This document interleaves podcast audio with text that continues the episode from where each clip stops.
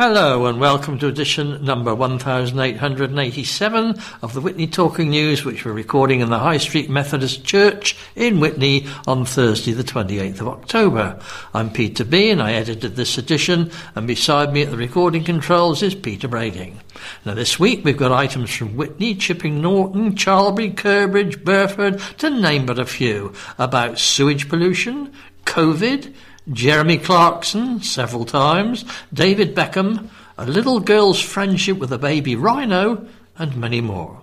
Our two readers are Jenny Wyke, Nigel James. So let's have our first story about our local MP under fire.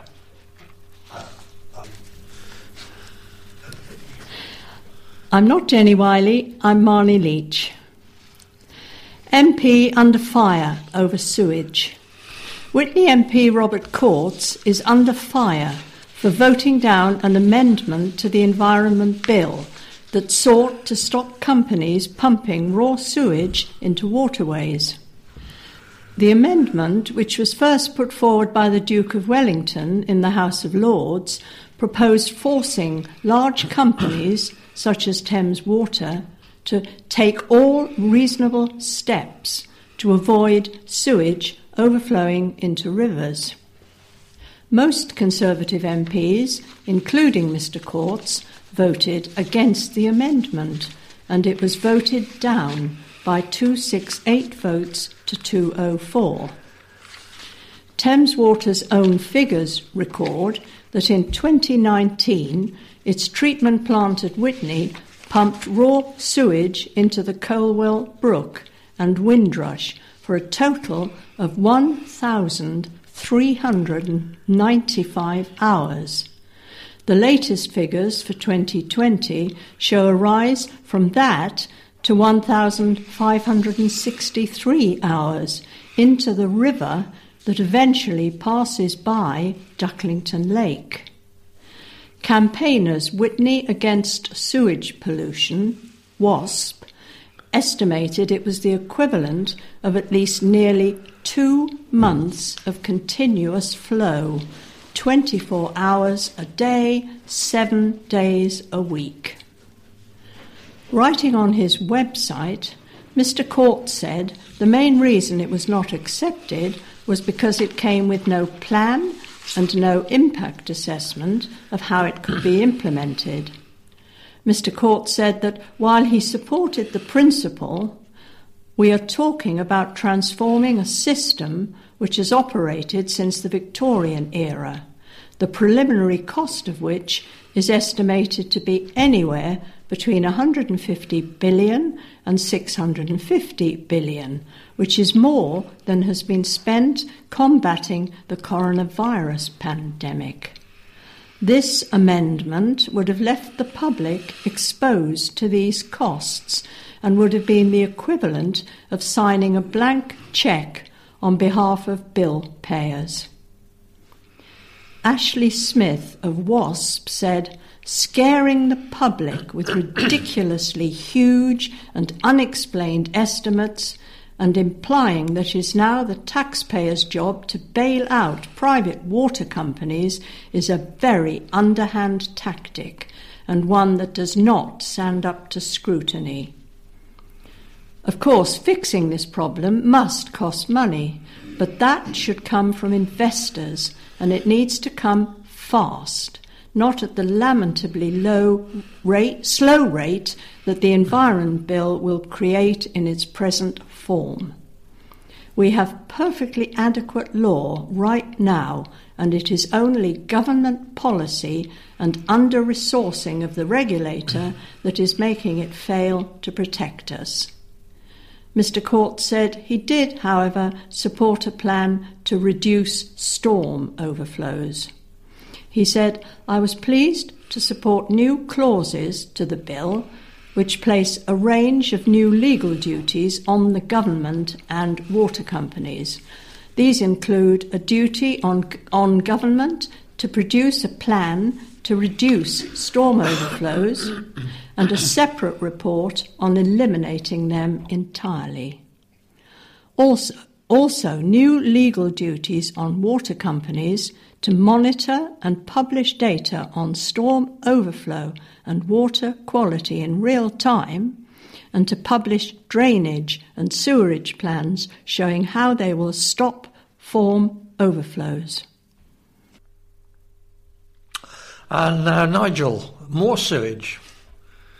More sewage, I'm afraid, yes, but from a different angle. This one is headed Study Slams Thames Sewage Discharges.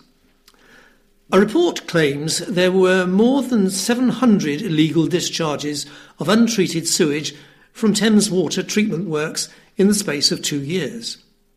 The study, penned by former University College London professor Peter Hammond, suggests Witney was ranked sixth for the total hours of spillage of sewage to watercourses of all the parliamentary constituencies in 2019. The review also claims the sewage treatment works, STWs, in Carterton has probably been working at full capacity for more than five years, while the report says there were 26 illegal discharges of untreated sewage from the Chipping Norton STW between January 2020 and April of this year. Across the 13 Thames Water STWs, the report published in conjunction with the Windrush Against Sewage Pollution, WASP, says there was a total of 735 illegal discharges of untreated sewage between 2018 and 2020. When consulted on the figures by this newspaper, Thames Water said the data had not been verified by the water giant. The report blasts Thames for, it, for its poor record keeping and poor management of sewage works. The review states Thames Water has demonstrated poor record keeping and an inability to oversee the installation of event duration monitoring devices that, that record spills of sewage from storm tanks used temporarily to hold untreated sewage while adverse weather is causing the extra inflow into a sewage works. The results of the review are a, so- a shocking indictment of Thames Water's poor management of these works and their disregard for the environment. Operator self monitoring is not working, and neither is the regulation of STW permit compliance. The WASP review claims some sewage spills occurred for as long as six months without respite. A sp- spokesman for Thames Water confirmed the, the company had received the report and said, Our aim will always be to try and do the right thing for our rivers and the communities who love and value them. Public Health Chief urges COVID caution as cases rise. Oxfordshire County Council is asking people to be cautious and continue to get tested as COVID 19 cases in county have risen by 44% since October the 1st. The rise in cases reflected national trends, with the number of people testing positive increasing in every age group over the previous fortnight. There were 3,126 cases in the county registered in the week ending October the 15th. Ansaf Azhar, Oxfordshire County Council's Director of Public Health, said September and early October saw cases fluctuate quite a bit locally and nationally as schools and universities returned and more people started going into the office. However, over the past fortnight, there has been a sustained rise, and we are now once again in a position where we are asking people not to take their eye off the ball. Speaking last week, he added, half term is coming up, and we would ask families to make sure they continue to get tested, especially before the return to the classroom in early November. However, more widely, we are asking everyone in Oxfordshire to continue to take lateral flow tests on an ongoing basis throughout the winter months and to book a PCR test if they are symptomatic. The highest case levels remain in young people, aged 11 to 17, with significant increases also being seen in people in their 40s. Mr. Azhar said, We are now seeing 12 to 15 year olds invited for their jab, and people in priority groups being invited for their booster. Our plea is that everybody should take advantage of these opportunities to boost their immunity as soon as possible. We would also like to repeat those simple and familiar messages about taking real care about socializing indoors, ventilating indoor spaces, hand washing, and wearing face coverings. The COVID 19 rates for West Oxfordshire were 471.6 cases per 100,000 of the population for the week ending October 15. And we carry on the COVID theme, but from a slightly different perspective. And this one is headed Anti Vaxxer Concerns near School and Health Centre. Concerns over the activities of people opposed to the COVID 19 vaccines have been raised by Labour officials following a letter sent to pa- uh, parents by a school head teacher. Steve Akers, vice chair of the Chipping Norton Labour Party, said anti vaxxers had been demonstrating near Chipping Norton School and Health Centre in Russell Way. He's calling for measures to be brought back in order to control the spread of the coronavirus. The government has come under fire from NHS leaders and some scientists for not implementing its Plan B, which could see the return of mandatory face coverings indoors and guidance to work from home and vaccine passports. Mr. Akers said, For the last two weeks, anti vaxxers have been outside the garage leading up to the health centre 52,000 new cases a day and almost 1,000 deaths a week demand an urgent response from government. We have the highest number of infections and deaths in Europe. The government must enact Plan B now. Compulsory face masks, social distancing, working from home, bubbles in schools, air filtration, CO2 monitors in schools should all be urgently put in place to break the chain and spread of infection and the increase in deaths. Masks and working from home should not have ended. There's immense pressure on our local hospitals.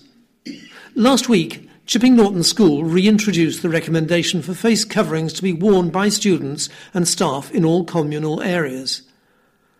Students and staff for years 9 and 11 will be strongly recommended to wear face coverings in lessons. In a letter sent to parents and carers earlier this month, head teacher Barry Doherty asked for lateral flow testing to continue and for face coverings to be worn on school buses.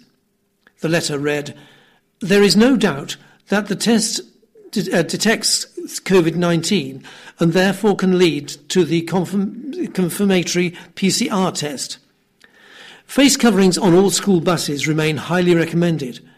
Our own spot checks and conversations with bus drivers reveal that far too many students no longer wear their face coverings unless an adult is, is present and reminds them to do so.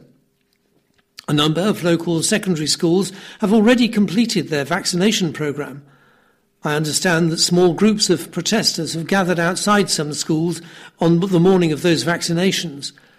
We understand those groups oppose vaccination of 12 to 15 year olds and have peacefully and lawfully protested against the national programme.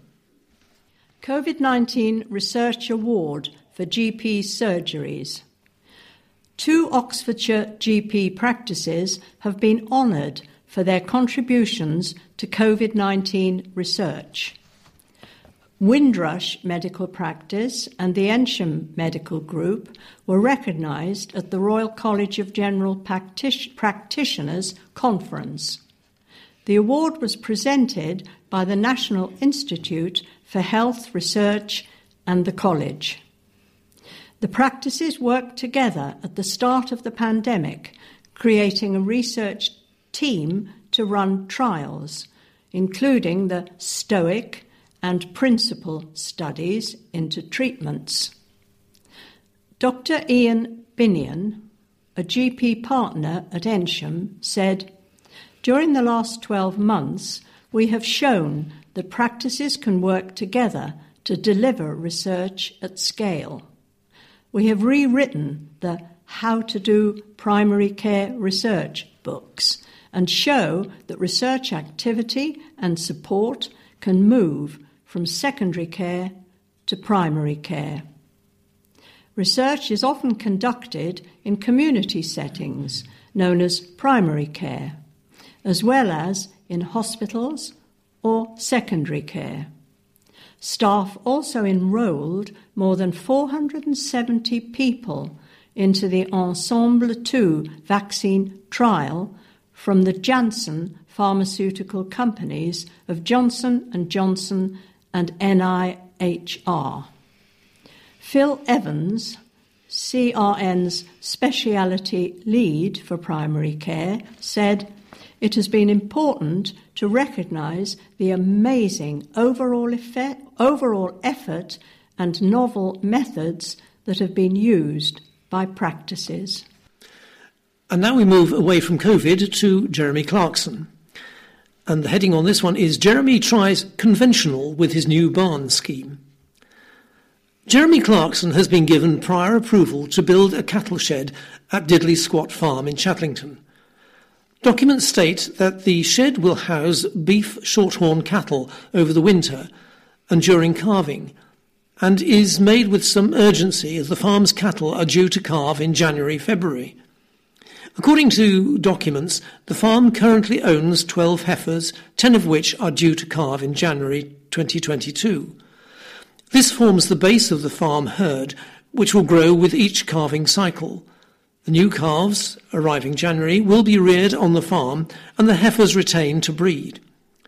The building is a conventional design with a light and airy space for livestock and an open floor to allow for easy cleaning. The Yorkshire boarding to the sides provides shelter whilst also allowing ventilation, while the open front allows natural light into the space along with free access for animals and machinery. The site is reached via a made track to Chipping Norton Road, which links the A361. In August, Jeremy shared a picture of one of his new cows, he named Pepper, with his 3.8 million followers on Instagram. He captioned the photo, World Meet Pepper. In another video, he shared a clip of another new cow and wrote, This one needs a name.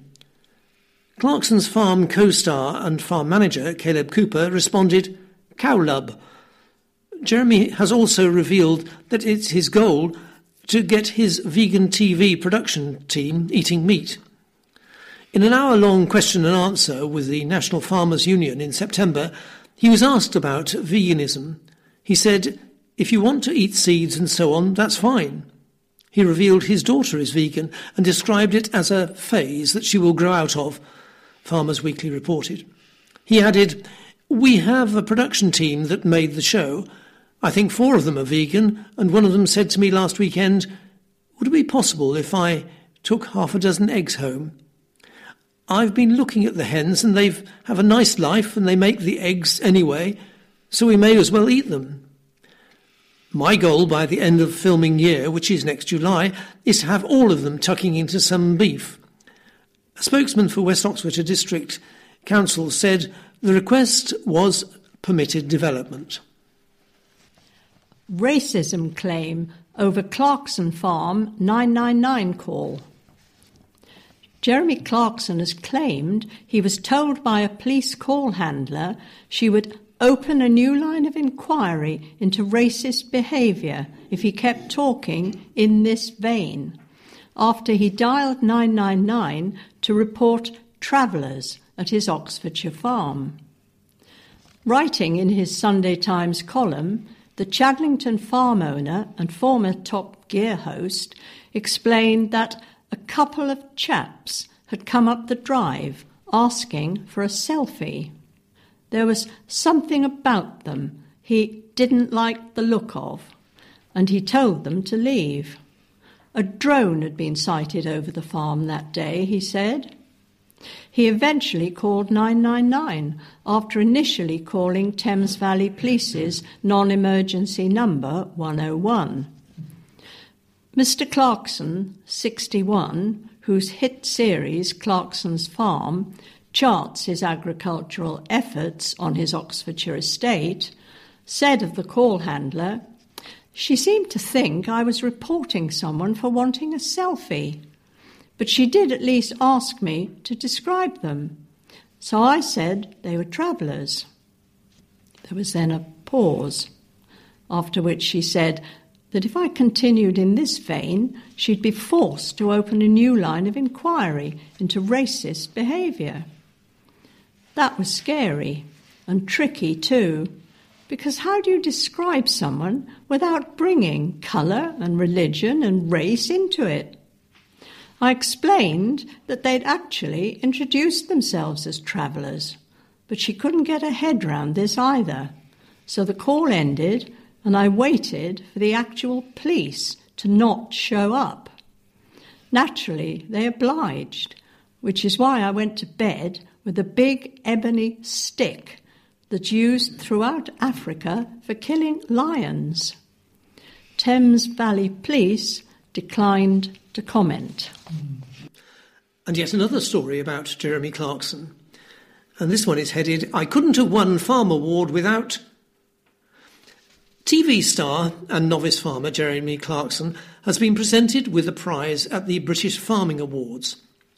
The presenter stars in Clarkson's Farm, which he bought in 2008, and it was run by a villager. But when he retired in 2019, Mr. Clarkson decided to see if he could run it.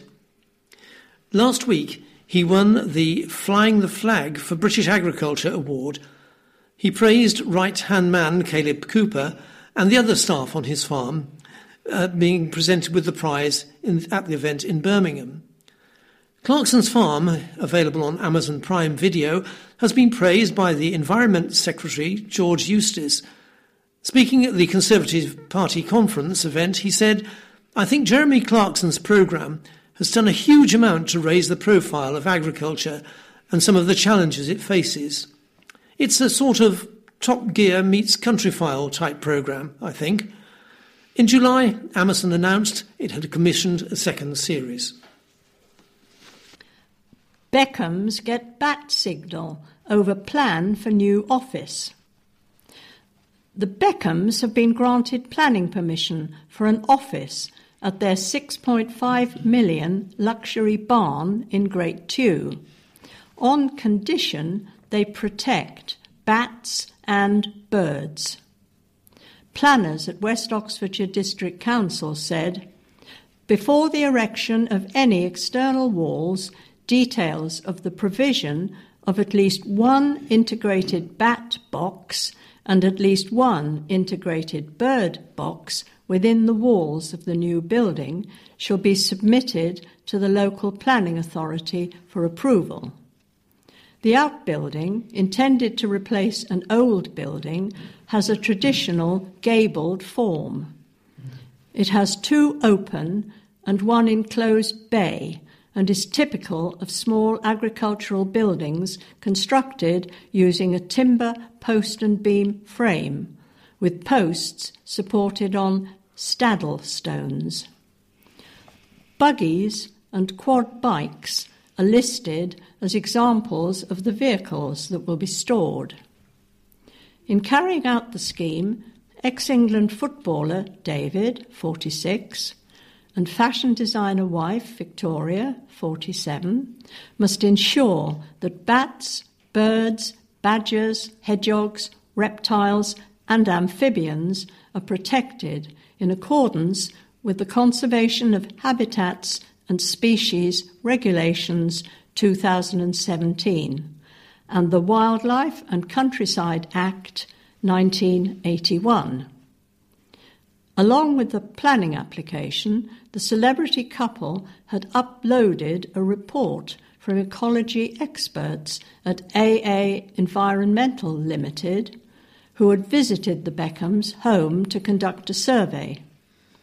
In correspondence to the couple regarding the plans, it was noted that several measures to enhance native species in the area needed to be followed.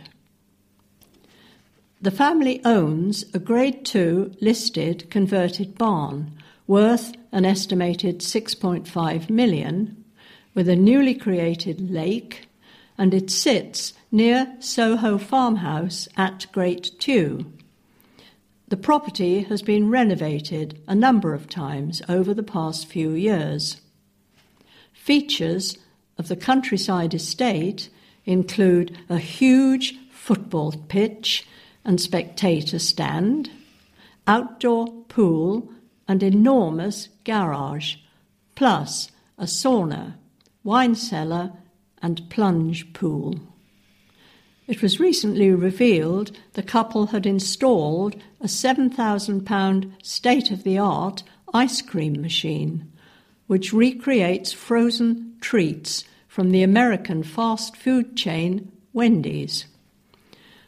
The couple also own a 31 million pound mansion in London and a 19 million pound penthouse in Florida. And now for something completely different. The heading being Bouncing in to see new primary making start. People living on Witney's newest housing estates have been given a look around their local primary school. Windrush Church of England Primary School threw an opening party for householders on the new Windrush Place and Colwell Green developments in the west of the town. The event earlier this month featured free ice cream, face painting, a bouncy castle, and raffle. Windrush opened uh, for its first reception year and nursery children at the start of last month. The school is operated by Oxfordshire based multi academy trust, the River Learning Trust and the Oxford Diocesan Board of Education. The River Learning Trust operates three other primary schools in the town Madley Brook, Witney Community, and Tower Hill, as well as Edith Moorhouse in Carterton and Charlbury Primary School. Its secondary schools include Chipping Norton, the Marlborough School in Woodstock. The Windrush head teacher, Claire Dolan, said, We have the most fantastic facilities here at Windrush, but we recognise that schools are about people, not places. That was why we wanted to hold an event where local residents were welcomed in to see the buildings and the grounds. This school is, after all, their school. The weather might have been pretty awful on the day, but we're lucky to have had plenty of space and community facilities inside, so it all passed off brilliantly. I think it was only the grown ups who had to go and do the ceremonial tree planting in the grounds who were bothered by the rain. Halsall, the award winning contractor, worked in partnership with developers Persimmon, Bovis, and Bloor Homes to construct the school. For the opening event, Halsall donated free ice cream, drinks, and organised the purchase and planting of three new trees to mark the occasion. Paul Lacey, operations manager at Halsall, said, It's a privilege to have been able to help create this special place that is going to be right at the heart of a wonderful new community. It's important for us to give back to the communities in which we work, and it has been an honour to donate what we could for the school to ensure they had a successful opening. It's been rewarding to see our work come to life and others to enjoy it. Windrush's initial intake of 30 pupils, although it will have capacity to increase to 45 children a year in due course. The school, the first to open in the town since Madley Brook in 2003, also offers a breakfast club and after school care. Bun fight is expected for new 20 miles per hour zones. Councillors fear there could be an appalling bun fight over which areas of Oxfordshire have 20 miles per hour zones put in first. Oxfordshire County Council's 20 mile per hour policy and new approach states that 10% of areas previously set at 30 miles per hour have had limits reduced. These proposals will see that rise to approximately 85%. The report says there is huge local interest and desire to realise that ambition and despite police indicating that direct enforcement is unlikely, it is hoped it will become socially unacceptable to break 20 miles per hour limits over time. Locations must be supported by local town or parish council and the local county council elected member within built up environments where vulnerable road users and vehicles mix in a frequent and planned manner, and where the speed limit is currently no higher than 40 miles per hour. Top priority will be given to areas where there have been recorded instances of people being killed or seriously injured, followed by where minor incidents or near misses can be evidenced. After those considerations, school walking routes, volume of people crossing roads, the level of active frontage from buildings such as shops, and areas of high traffic volume will have priority. New projects and schemes that include 20 miles per hour limits are set to be considered separately. The county's Place Overview and Scrutiny Committee recognised overwhelming public support for the venture, but shared concerns over every community expecting the rollout to happen in their area first. Eynsham councillor Dan Levy said, I have eight parishes on my patch. Several of them have more than one village. Everyone is very keen on having at least one 20 mile per hour zone. Could I ask who is going to do the work to prioritise who gets what first? And could the criteria be slightly more objective? Otherwise, as Councillor Webber says, it is going to be an appalling bun fight. Paul Fermer, Oxfordshire County Council's Assistant Director of Highways and Transport Operations, invited suggestions over how the criteria could be clearer ahead of the matter being considered by Cabinet. Drink driver caught out by police after Honda crashes. A supermarket worker who crashed his Honda was more than twice the legal drink drive limit, a court heard. Thomas Williams, 35, was found beside his red Honda after the crash near Kingham railway station on October the 2nd. A PCSO sent out to the crash scene suspected that the man from Norton in Gloucestershire might have been under the influence as he was unsteady on his feet and had to lean on the car for support, he heard, the court heard. Williams was evasive, initially giving the police a false name. When he was breath tested at the police station, he blew 94 milligrams of alcohol in 100 millilitres of breath. The legal limit is 35 milligrams. Appearing before Oxford Magistrates Court via video link from Banbury Police Station, Williams of Norton in Gloucestershire pleaded guilty to being drunk in charge of a vehicle and failing to turn up at court on October the 18th. He had previous convictions for drink driving. The driver told the magistrates that he'd not attended court on Monday as he'd hit rock bottom and didn't know what to do. He had a supermarket job but was signed off sick last week. Fining him £353 and banning him from the roads for six months, Chairman of the bench, Deborah Backhouse, said, You've got a history here which is why we have given you a disqualification. He was ordered to pay £119 in costs and surcharge. Uh, mindful of the fact that this uh, next week will be the International Climate Change Conference, um, I came across this article from an Oxfordshire paper that was printed on the 28th of October, that's this day, in 1882, and it reads as follows.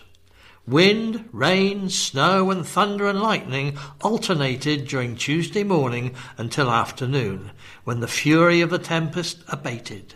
The road to South Leigh was blocked by a prostrate tea, tree, four upturned and upheaved trunks in succession disputed the passage of the road from Newbridge to Northmoor, and two more trees were precipitated across the line by the Witney railway station. At half past five o'clock on Wednesday morning, some of the residents of Bridge Street were awakened by the rush of water. On coming downstairs to ascertain the cause, they found in many instances several inches of water already in their rooms. The work of removing all furniture, carpets, etc., was at once commenced, which continued for some time. And whilst this was going on, others were blockading their doors and gateways to prevent the fast rising water entering their premises. When this was completed, the back and front doors were thrown open and the water allowed to rush through the passages into the streets.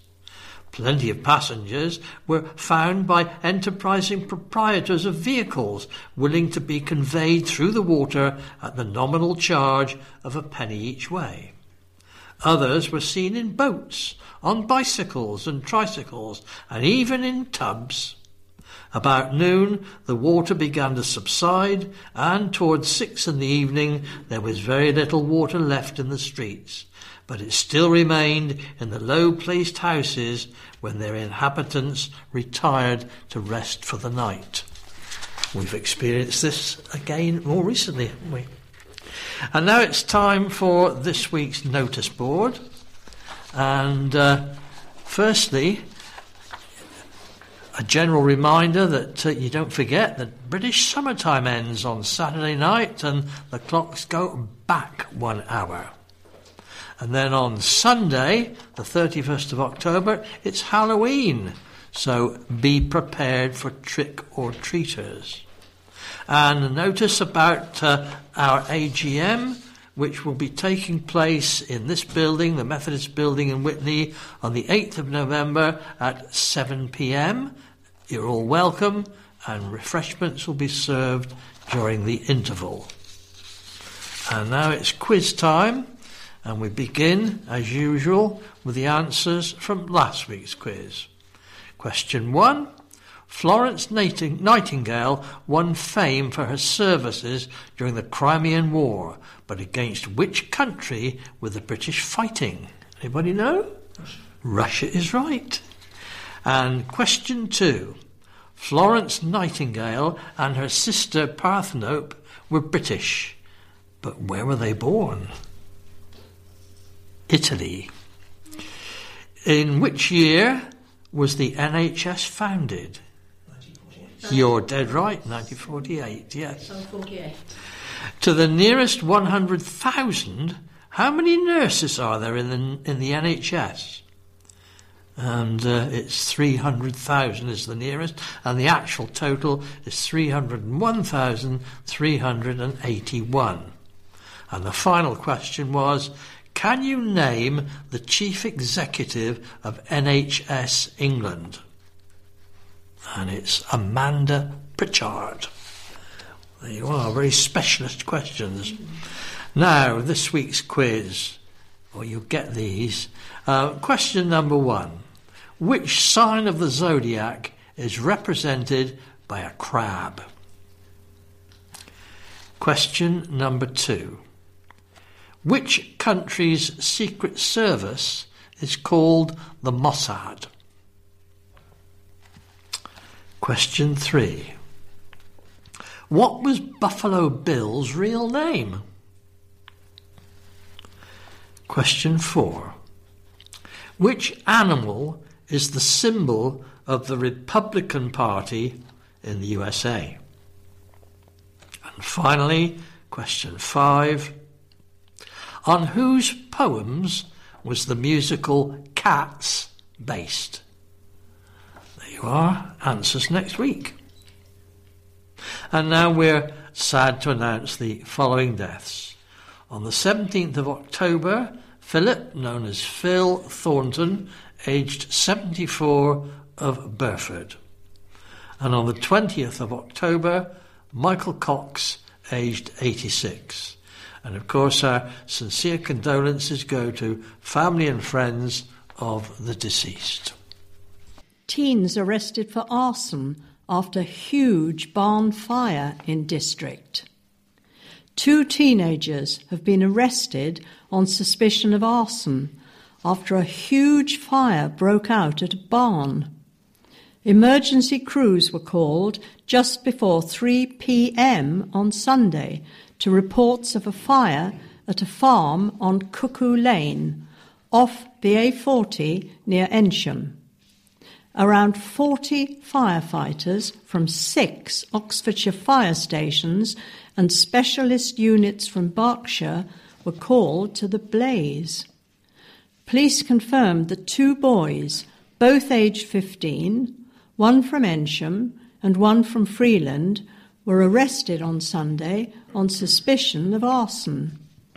They have both been released on police bail until Thursday, November the 18th while investigations continue. The fire involved more than 600 tons of hay. No one was injured.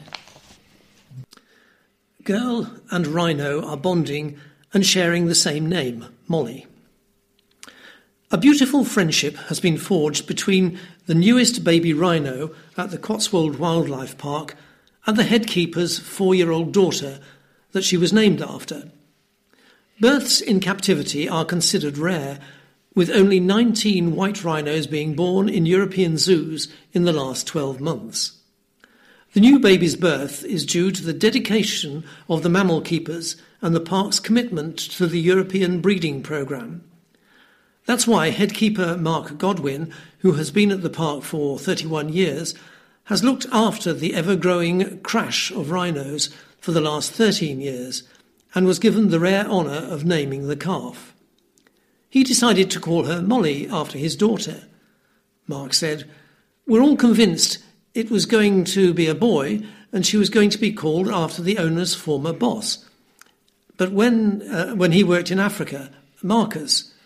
As it was, it turned out to be a girl and we didn't have a name.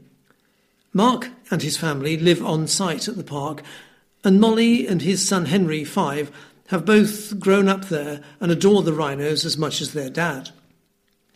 Molly was absolutely thrilled to have one of her favourite animals named after her and has described the honour as amazing. Mark said, She pops in in the evenings when we're bringing them in. She can't feed her as the rhino is not on proper solids yet. She's mainly on milk from her mum, and about one month they start uh, ingesting solids. They start off with their mum's poo, which is full of flora and fauna, and it kicks off the gut activity. They have to maintain a fantastic amount of weight and uh, one and a half to three kilograms a day, so the milk has to be topped up with solid food. Mark has drawn a height chart in chalk on the Rhino House wall, recording the Molly's heights as they grow up together. He said, Henry is just a little bit jealous. They both like helping and mucking out, although we get a few moans about the smell. She's not going to let a rhino keeper to be a rhino keeper, but Molly has decided she'd like to be a nurse when she's older, like Peppa Pig. There are currently three baby rhinos born to parents, Monty and Ruby, at the park. Now, two brief pieces of news scary fines for drivers with law flouting horns. Motorists are being warned that their spooky costumes could land them with a driving ban and a scary £5,000 fine this Halloween. Motoring Association MotorEasy has urged anyone taking to the roads to be wary of what they wear. Rule 97 of the Highway Code states you should ensure clothing and footwear do not prevent you using the controls in the correct manner. Motor Easy founder Duncan McClure Fisher said, This usually applies to things such as flip flops and narrow skirts. But if your devil hooves or Harlequin stilettos affect your ability to safely maneuver your vehicle, you could be charged with careless driving and handed a £100 on the spot fine. And the second one, thief given stores ban. A shoplifter has been banned from every supermarket in Faringdon after he was jailed for his latest spree. Christopher Murtha's criminal behaviour order bans him from going to Tesco, McColl's, Waitrose, Aldi, and Boots for two years. It was imposed by Oxford magistrates after the 30 year old of, uh, of Acacia Close, Carterton, admitted a shoplifting spree, repeatedly taking expensive fragrances. Murtha, also known as Chris Carroll, admitted breaching a suspended sentence for possession of a knife. He was jailed for 10 weeks and ordered to pay a 128 victim surcharge. And now a short sports item headed Rivals Are Spot On, and this is about the Southern League. Thame United's derby draw with Didcot Town was a tale of two penalties. Connor Barrett gave the railwaymen the lead on the hour mark, sending Craig Hill the wrong way from the spot. But Jack Tutton levelled three minutes later following a handball. Thame are 12th in pitching in Southern League Division 1 Central, with Didcot 8th. North Leigh fell to third after their nil-nil draw at Harlow Town, whilst 10-man Kidlington lost 5-2 to Hertford Town, despite Ryan Markham and Billy Gillett putting them 2-0 up. Kidlington are 17th, whilst Wantage Town stay bottom after their 1-0 defeat at Waltham Abbey. Another football story. Stevens stuck on sidelines. Jack Stevens faces a spell on the sidelines after catching glandular fever. The Oxford United goalkeeper fell ill last week and blood tests revealed the extent of the problem. It saw the 24 year old miss Saturday's 3 1 win at Burton Albion, with Simon Eastwood stepping in and 18 year old Kai Plumley promoted to the substitutes bench. Stevens has been told to rest for the next fortnight, giving Eastwood a run of games in the side. It comes as U's head coach Carl Robinson watched from home again on Saturday after testing positive for coronavirus last week.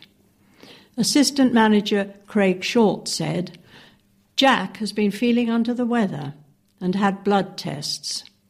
As we arrived at the hotel at St George's Park to train on Friday, it came through that he had glandular fever. He wanted to train, but the club paid for a taxi to get him home. High school application deadline this week. Parents and carers have until the end of the day on Sunday to submit their secondary school applications for children starting Year 7 next September. Applications opened on te- September the 3rd. If there are more applications than places, priority is given to children by following the school's admission rules. Details of catchment areas can be found for schools which use them on the Oxfordshire County Council website. While the catchment area is one of the ways that school places are decided, there are other factors such as whether a child has a brother or sister at the school, or whether they have special educational needs or other requirements. Religious or faith schools can use religion of a child or family as a deciding factor. Secondary school children are eligible for free home to school transport if the school is more than three miles from their home address. Transport can also be provided when the distance is less than three miles and the route is listed as dangerous by the County Council. Church access row on Jemima Estate. Jemima Khan is embroiled in a row over car access to a churchyard on her estate. Filmmaker Ms. Khan, now known by her maiden name of Goldsmith, bought Kiddington Hall near Woodstock in 2010. It has 466 acres of surrounding landscaped parkland. St Nicholas's Church is in the grounds of the hall, and although there is pedestrian right of access to the churchyard, car access and parking is by courtesy.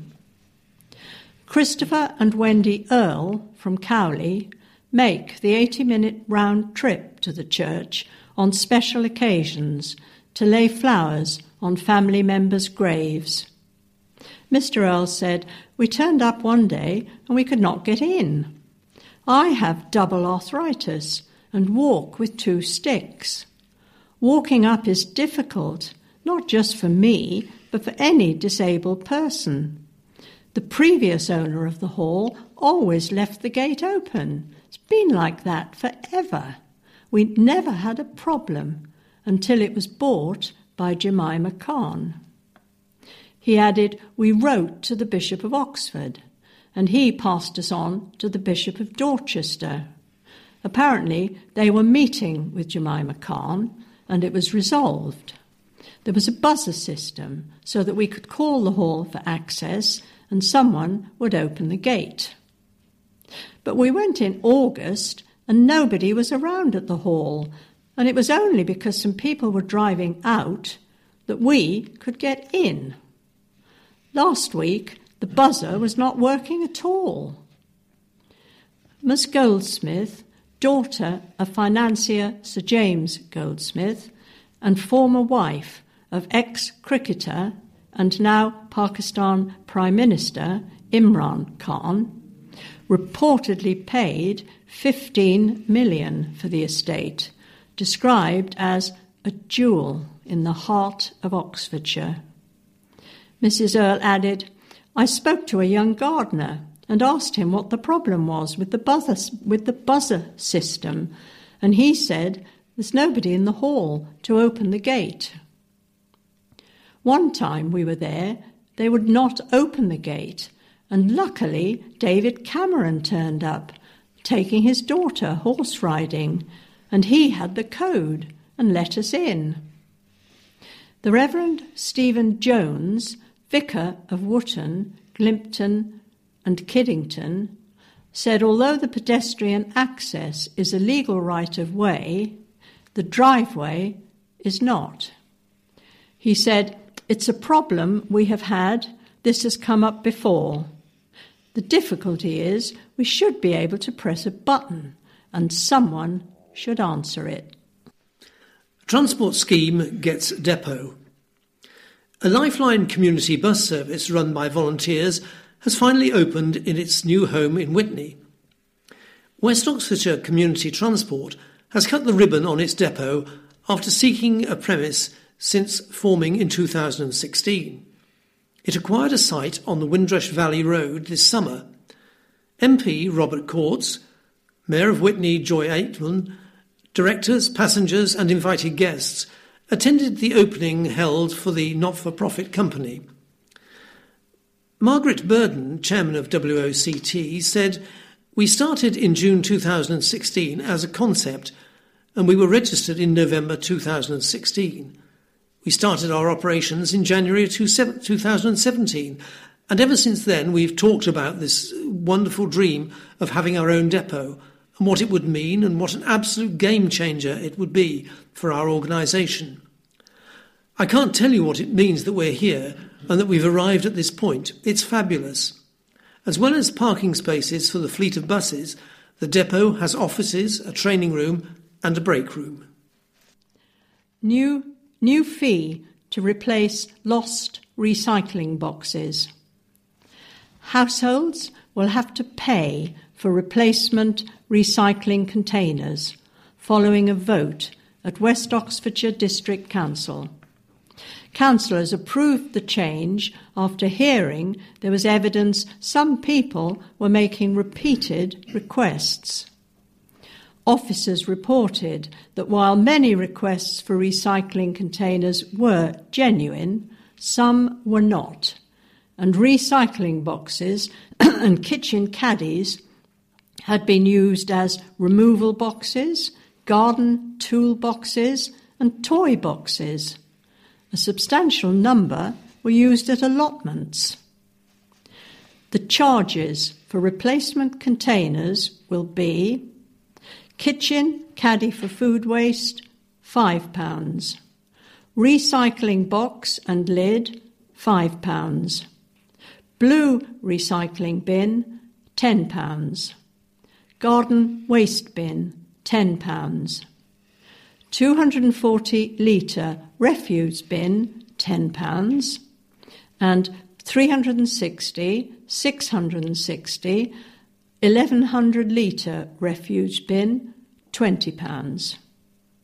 Norman MacRae, Cabinet Member for Environment, told a meeting the Council was spending a small fortune on extra bins.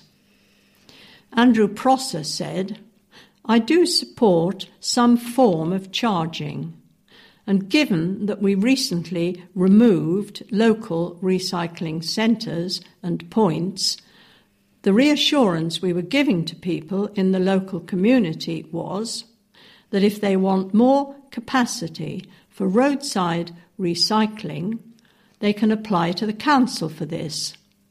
So I guess the question is this is this a charge for higher capacity or just replacements? And can we assure that it is the lowest cost? Mr. McRae responded that the Environment Overview and Scrutiny Committee had supported charges at the lowest rate of the options. He added that if anyone needed a bigger bin for any reason, they could apply online, subject to the usual criteria. But Andrew Cole said, The thing that does disappoint me slightly is the report doesn't reflect any potential loss of recycling from it. We're all saying it's a very good thing for environmental impact. Can I ask, has any consideration been given should people stop recycling or reduce their recycling because of this? Mr. McRae said, recycling rates are going up, which is good and bad at the same time. What we are trying to do is reduce all waste streams. But what you do throw away, we want it to be recycled. And to end on a ghostly story, horror story of ghost bus shelter turning into library. A disused bus shelter has been turned into a spooky swap shop where villagers can trade books with each other. The site in South Leigh was initially transformed during the first lockdown and has since had a makeover for Christmas, Valentine's Day, and Easter. Residents used it to swap books, puzzles, and even vegetables. However, it is very much an unofficial library for the village. The current version of the Station Road shelter is providing frights to villagers after undergoing a frightening Halloween inspired transformation. Martin Spurrier, who helped decorate the latest incarnation, said, It all started with keeping morale up in the village as people couldn't be out and about during lockdown. We have a village of 330 people with 140 houses, and the response online has been fantastic. We have been saying we've done ourselves proud and how it's been scaring people to death. When we were putting it up, literally everyone, including the Ocado delivery driver, stopped to see what we were doing. We've gone all out with this one the black and orange lighting, the rats and spiders, and the kids absolutely love it. We're really chuffed with this one and the reaction and how people actively say they'll bring their children down. And that's the rewarding part of it. Everyone loves it, and we love doing it for them. The legacy of lockdown in the village is the bus shelter, although nobody can ever recall the shelter being used, but it's certainly found a purpose now. The shelter was originally renamed the Andrew Carnegie Memorial Library by fellow resident Dick Pears. The Scottish industrialist is famous for leading the growth of American steel and industry and becoming one of the richest people in history. He was also a philanthropist and reportedly gave away 90% of his fortune to good causes. Some of that money funded more than 2,500 libraries across the globe, of which many still exist, hence the name of the shelter. Well, that's all we've got time for, so please remove the memory stick from the playback unit and close the metal shield. And remember to reverse that plastic address label in the yellow pouch before you post it back to us. And could you please do that as soon as possible because we sometimes run out of labels and pouches and are then unable to continue our service to you. Oh, and remember that if you want to contact us, just leave a slip of paper in your pouch and we'll telephone you. And if on any week you've not received your memory stick for whatever reason, uh, if there's a problem with producing the sticks, you can always listen to our recording by on, on the telephone by dialing 01993 555 986. And so it only remains for me to thank the Witney Gazette for the stories we've used tonight thanks to our technical expert, Peter Brading, and our copiers, who will be Peter and Nigel James, who are going to be copying the memory sticks, and then to our volunteers who've been checking the pouches and the memory sticks that you've returned and keeping records in our register. They were Penny Brading and Anne Trelaw. And finally, our two readers, Marnie and Nigel, and I know we would all like to say goodbye, and so until our next edition, Goodbye. Goodbye.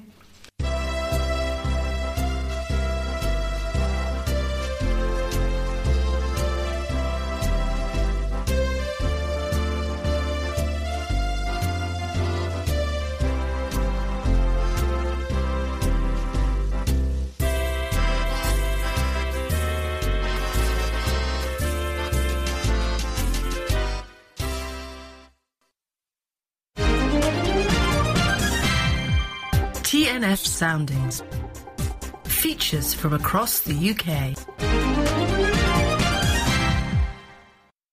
And now for a look at this coming week's radio highlights, which have been selected for us by Angela. Thanks to her. Thanks also to John for doing this job week in, week out. He's actually been away this week, so I'm standing in for him. Now, starting on Saturday, the 30th of October, the T20 Cricket World Cup continues, so cricket enthusiasts will be keen to tune in to Radio 5 Sports Extra's Test Match Special. Commentary on South Africa versus Sri Lanka is at 10:45 a.m., followed by England versus Australia at 2:45 p.m. It is of course Halloween weekend, so the drama on Radio 4 at 3 p.m. is Hope Mirrlees' 1926 fantasy cult classic Lud in the Mist. In the town of Lud in the Mist, all things fairy are taboo. So when the mayor finds that his son has developed a taste for fairy fruit, his world falls apart. With fiddle and accordion music from folk duo The Cider House Rebellion. And continuing the theme of Halloween, Radio 4 Extra has a couple of interesting dramas. At 4 p.m., John Moffatt stars as Hercule Poirot in Agatha Christie's 1969 novel Halloween Party. This is about the murder of a child on All Hallows Eve. Then at 6 p.m. comes Frankenstein, Lucy Catherine's dramatization of Mary Shelley's 1818 horror tale. Broadcast in two parts, it concludes tomorrow, Sunday, at the same time, 6 p.m. on Radio 4 Extra. Now over now to Radio 3 at 6.30 p.m. for Opera on 3 and Wagner's Tannhäuser recorded this year at Wagner's own festival theatre in Bayreuth, it's the story of a medieval musician torn between passion and true love. Tannhäuser returns from the domain of the goddess Venus to the earthly land of Wartburg to try to win the affections of the devoutly religious Elizabeth. Archive on 4 at 8 p.m. on Radio 4 is entitled How America Learned to Laugh Again.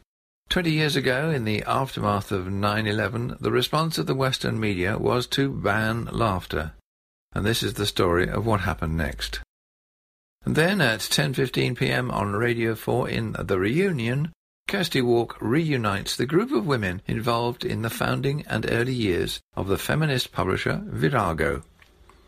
Now on to Sunday, uh, the 31st of October, and Lauren Laverne's Castaway on Desert Island Discs today is former Manchester United footballer Peter Schmeichel.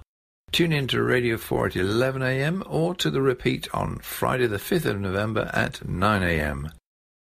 At 2.45pm on Radio 4 is A Home of Our Own, a look at Britain's broken housing market through the stories of 10 different homes and their occupants. Today it's the story of a cottage in St Mawes, Cornwall. And this is followed at 3pm on Radio 4 by the drama Lolly Willowes, Sylvia Townsend Warner's 1926 comic novel. Lolly has been put upon by her family for her entire life, forced into the role of an unpaid carer and destined for a lonely spinsterhood. She's determined to get a taste of freedom. Over to Radio 2 for Sunday night is Music Night and a concert of American classics by George and Ira Gershwin, featuring the BBC Big Band and singer Patti Austin. More drama at 8.15pm, this time on Radio 3 with Leave Taking, an adaptation of Winsome Pinnock's 1988 play featuring the cast from the 2018 revival at London's Bush Theatre. Jamaican-born Enid takes her teenage daughters to the local Obeah woman for some traditional Caribbean spiritual healing, only to find as they negotiate the frictions between their countries and cultures that there's no turning back.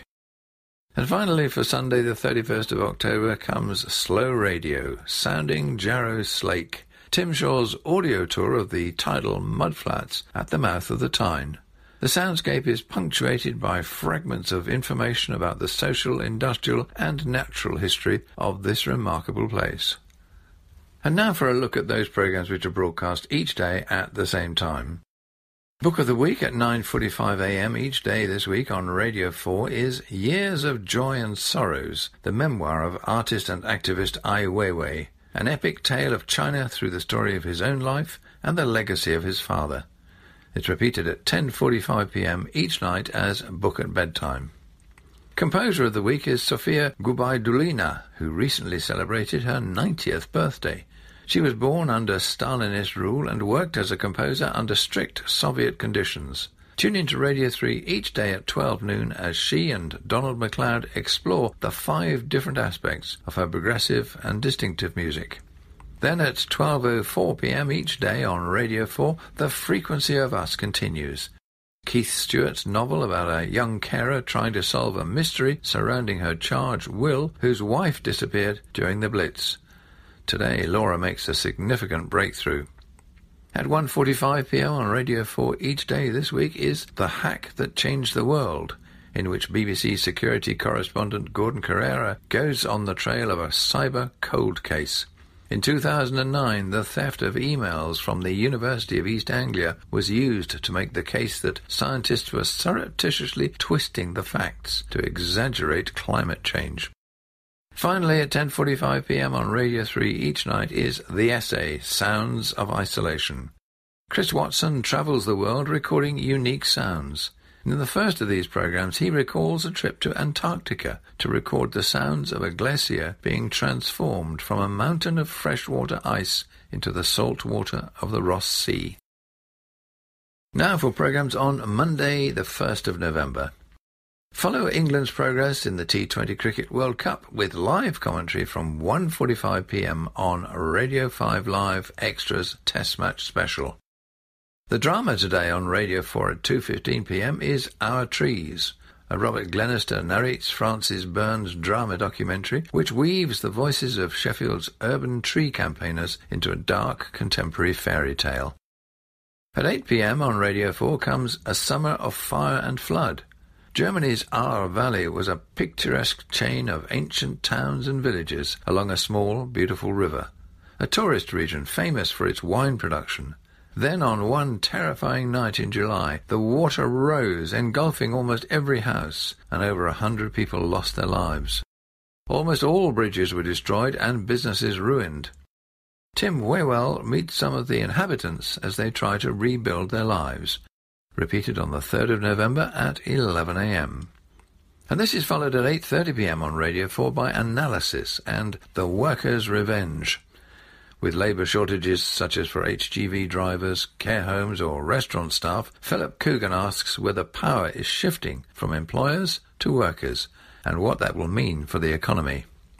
And finally, for Monday the 1st of November at 9pm on Radio 4 is Colin Powell, Learning to Read, a look at the life of the former US Secretary of State, son of British Jamaican immigrants who graduated in the 1950s from a college in Harlem that was known as the Poor Person's Harvard. Now on to Tuesday the 2nd of November. At 11am on Radio 4 is No Ball Games, which marks the centenary of the Becontree estate in East London's Dagenham. Three local residents present a portrait of the estate. It's repeated on Monday the 8th of November at 9pm. This is followed at 11.30 a.m. on Radio 4 by Pride and Prejudice, How We Read Now. Abigail Williams, Professor of English at Oxford University, asks how today's students are reading the novel and explores new approaches to teaching and studying. The drama at 2.15pm on Radio 4 is Bayeux, Embroidering the Truth, a comedy drama in which Edith of Wessex, the former Queen of England, comes up with a plan to save her lands and wealth from William the Conqueror. She'll offer fine English needlework depicting the Norman conquest. Then at 3.30pm on Radio 4 this week's Costing the Earth focuses on COP26 and gathers voices of people most affected by climate change who will not be represented. It's repeated on Wednesday at 9pm. Six years ago, the UK led the world in making coercive and controlling behaviour towards a partner a crime. Now, in a new series, File on 4 looks at whether women are being fairly served by the criminal justice system. On Radio 4 at 8pm and repeated on the 6th of November at 5pm. And finally, for Tuesday, the 2nd of November, why not tune in to Jamie Cullum's Jazz Show at 9pm on Radio 2? As he plays classic recordings and new sounds from up-and-coming acts. On now to Wednesday the 3rd of November. The drama today at 2.15pm on Radio 4 is Daughter. Ralph is an aspiring musician trying to come to terms with fatherhood. Can he bear the responsibility and the restrictions to his freedom? There's a new series at 4pm on Radio 4, Sideways, in which Matthew Syed asks whether transferable resilience from one field to another is the secret to success throughout life. He speaks to a chemist come mountaineer who, when she's not climbing mountains, is fighting to get toxic chemicals banned from everyday household goods. In tonight's Radio 3 in concert at 7.30pm, you can hear period instrumental ensemble The Consone Quartet play works from Schubert, Quartet Satz in C minor, Mendelssohn's String Quartet in D, and Haydn, the String Quartet in F. At 8.30pm on Radio 4 is Descendants. Marcus is of Bajan descent. Alison is a vicar in rural Somerset and Ruth leads a middle-class life in Bristol. Yet their lives have all been impacted by the legacy of one of the biggest slave owners in British history, a man called Thomas Daniel. Now to Thursday the 4th of November, and Radio 4's drama at 2.15 today is the final part of The Attendant, Alex, Ella and Keith must overcome an evil plot to take over the petrol station, and this time the how-to tapes might just come in handy. Open Countries at 3pm on Radio 4, and this week Gaelic singer and historian Fiona Mackenzie is on the Hebridean island of Rum to hear about the campaign to restore Kinloch Castle, one of the most remarkable buildings in the Western Isles. At 7.30pm on Radio 3, tune in to a concert recorded last Sunday at London's Barbican Concert Hall.